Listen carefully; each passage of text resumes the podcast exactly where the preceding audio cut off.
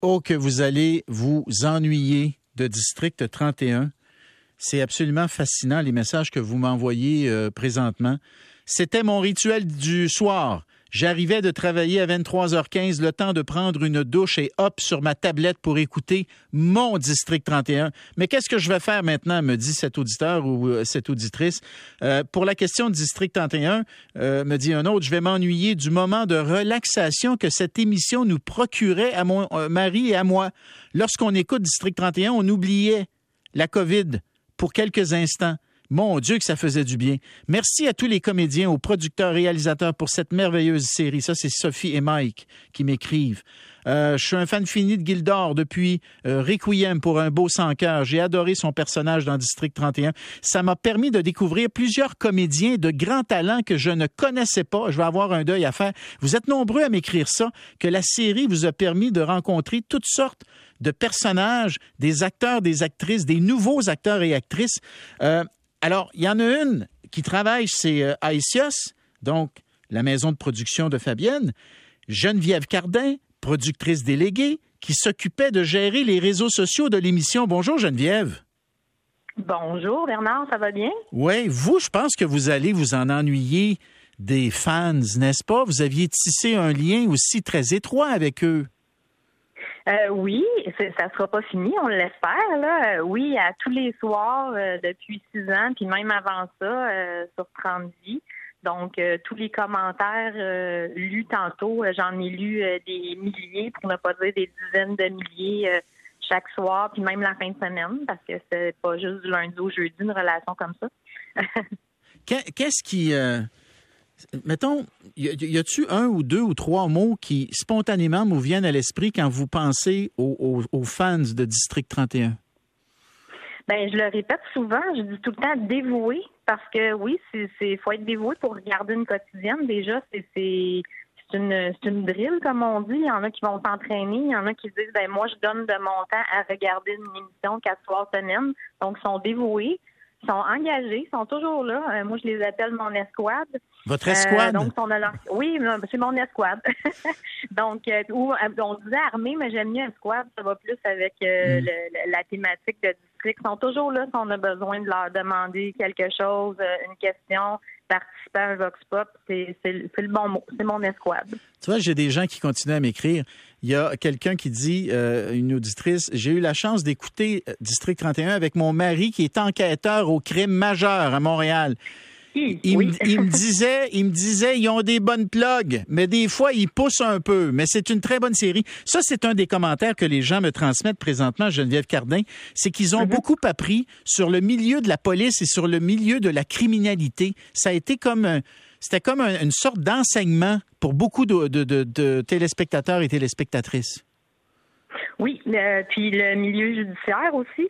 Euh, bon, en marge, ben, les, les, on a fait un, balado aussi euh, animé par Annie Soleil Proto. Fait qu'on allait plus loin sur ces thématiques-là, mais c'est vrai, ça a été vraiment une école euh, par rapport au vocabulaire de la police, à euh, bon, à la limite, euh, on disait beaucoup dans les premières saisons, euh, si la police débarque à un endroit, ne parlez pas, ne dites pas rien, les caméras sont aussi là. On dirait que les gens, si jamais ils se ramassent dans un poste de police, ils vont savoir exactement quoi faire ou quoi ne pas faire. Mais oui, ça a été une excellente école pour ça. Puis justement, la relation sur les réseaux sociaux, ça nous permettait de, de de passer ce vocabulaire-là, donc de réutiliser ce qu'on entendait euh, à l'antenne dans nos échanges avec euh, les fans. Ben oui, tout à fait raison. Euh, District a bien mis ben, pas de la, je, veux dire, vulgariser beaucoup ce qui se passe dans, le milieu judiciaire puis de la police. Ça, c'était l'art de Luc Dionne, notamment. Alors, j'ai Marc qui m'écrit. Il me dit, j'écoute en mhm. rafale les saisons District 31 depuis les fêtes. J'ai presque terminé la saison 4. Ça m'a pris sept ans pour comprendre que c'est vraiment addictif euh, donc, on peut en devenir d'une certaine manière un peu dépendant. Qu'est-ce qui faisait, qu'est-ce qui fait que les gens devenaient accros à District 31, là? Dans le fond du fond, là, c'est quoi? Bien, dans le fond du fond, je vais reprendre un peu ce qui, a été dit au début. Euh, les gens ont découvert, il y avait des grands talents, des grands comédiens. Il y avait l'écriture de Luc, évidemment. Puis, je pense que c'est la c'est aussi la tactique, je vais dire ça comme ça, de la quotidienne. Donc, on le voit, ça devient une, ça devient une drogue. C'est une utilisation, utilisation quotidienne de peu importe quelque chose. Je veux dire, on va devenir habitué à ça. Euh, puis la relation aussi avec euh, les gens, d'avoir la l'impression que les gens entrent dans ton salon à chaque soir, puis nous, on poursuit ça sur les réseaux sociaux après. Donc, c'est pas juste de regarder l'émission, c'est de mm. regarder l'émission avec plein d'autres personnes, puis se rendre compte le lendemain, ben, on peut en discuter. Si tu n'as pas regardé l'épisode la veille, puis que les gens en parlent le lendemain, c'est un peu plat. C'est comme un petit peu à côté. Tu vois, il y a beaucoup de gens qui me disent ça leur permettait de décrocher. Ça revient beaucoup dans les messages que je reçois, surtout en temps de pandémie.